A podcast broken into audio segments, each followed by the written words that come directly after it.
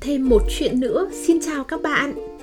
Có một câu nói nổi tiếng như thế này: người không mắc sai lầm là người không bao giờ làm gì cả. Tức là bất cứ ai trên đời cũng từng mắc lỗi, từng phạm sai lầm.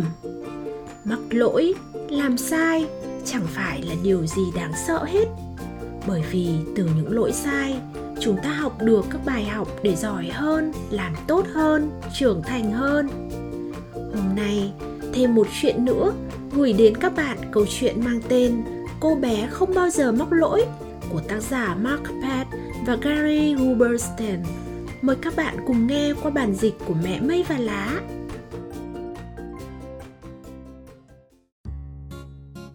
Với cô bé Beatrice Button Girl, ngày thứ Sáu bắt đầu như những ngày bình thường khác. Bạn ấy thức dậy, đi tất, xỏ đôi chân sạch sẽ vào giày. Bạn ấy cho con thú cưng của mình ăn sáng. Đó là một con chuột nhỏ có tên Humbert. Món ăn ưa thích của nó là súp lơ xanh.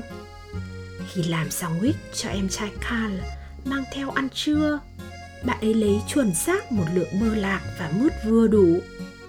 Khi bạn ấy mở cửa bước ra ngoài, những người hâm mộ và các phóng viên đang chờ sẵn ngoài cửa. Bạn ấy không quên nói chào buổi sáng và cảm ơn với họ. Họ hỏi bạn ấy đã dọn giường chưa? Bạn ấy đã làm rồi. Họ hỏi bạn ấy có quên làm bài tập toán không? Dĩ nhiên là không. Vậy còn buổi biểu diễn tài năng tối nay thì thế nào? Họ hỏi.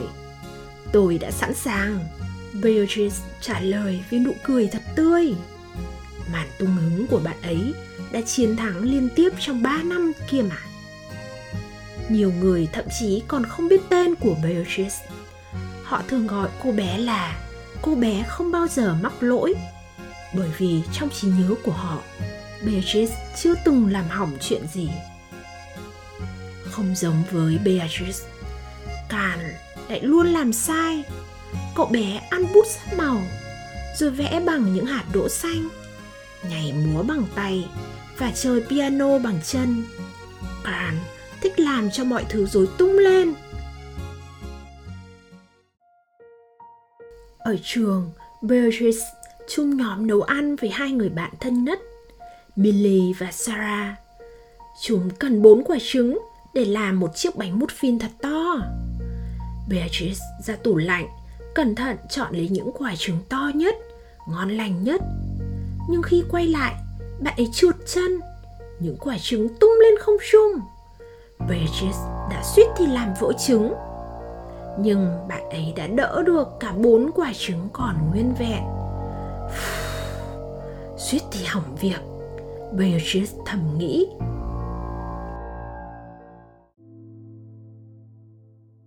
Cả ngày hôm đó ở trường, Beatrice cứ nghĩ mãi về chuyện mình đã suýt làm hỏng việc lúc sáng. Trên đường về nhà, Beatrice nhìn thấy Millie và Sarah đang trượt băng ở công viên. Lại đây chơi với bọn tớ, Millie gọi.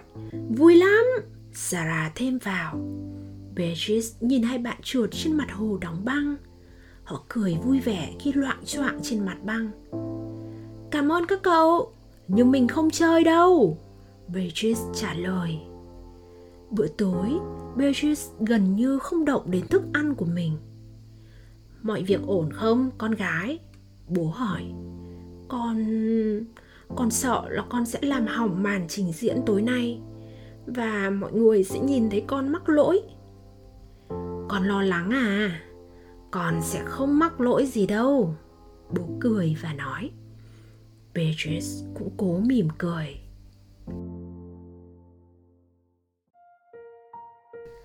Sau bữa tối, Beatrice đã sẵn sàng cho buổi biểu diễn tài năng.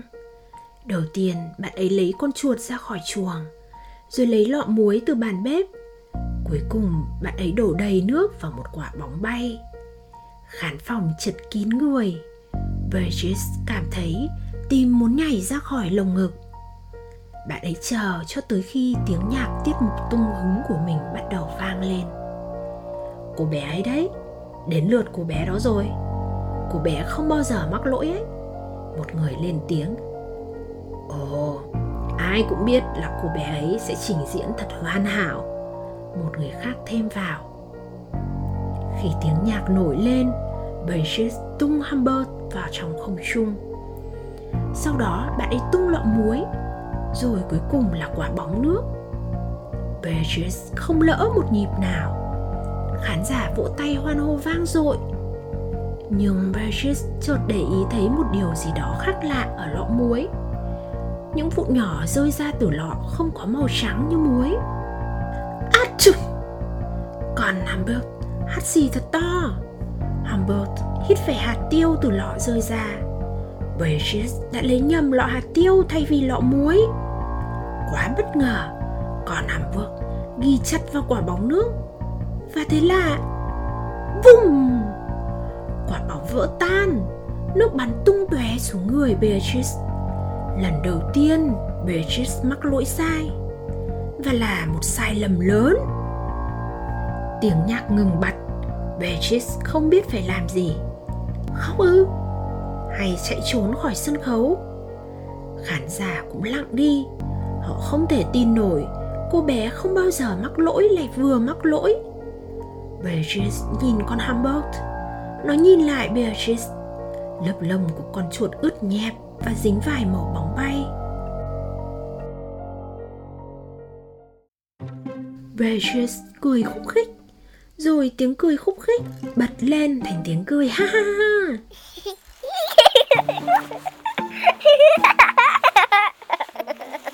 Mọi người trên khán đài nhìn nhau, rồi lại nhìn Beatrice. Họ cũng bắt đầu cười khúc khích.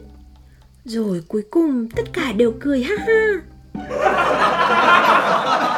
Beatrice và mọi người cứ cười mãi cho tới khi họ không nhớ nổi vì sao mình lại cười.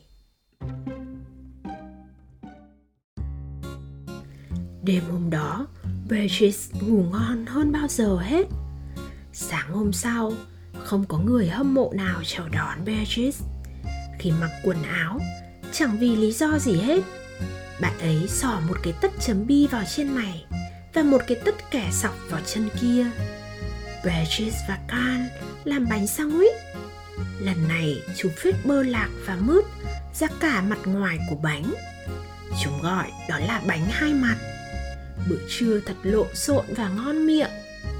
Chiều hôm đó, Beatrice cùng Millie và Sarah trượt băng ở công viên, vui vẻ và cười rất nhiều. Giờ đây, không ai gọi cô bé là cô bé không bao giờ mắc lỗi nữa. Họ chỉ đơn giản gọi bạn ấy là Beatrice.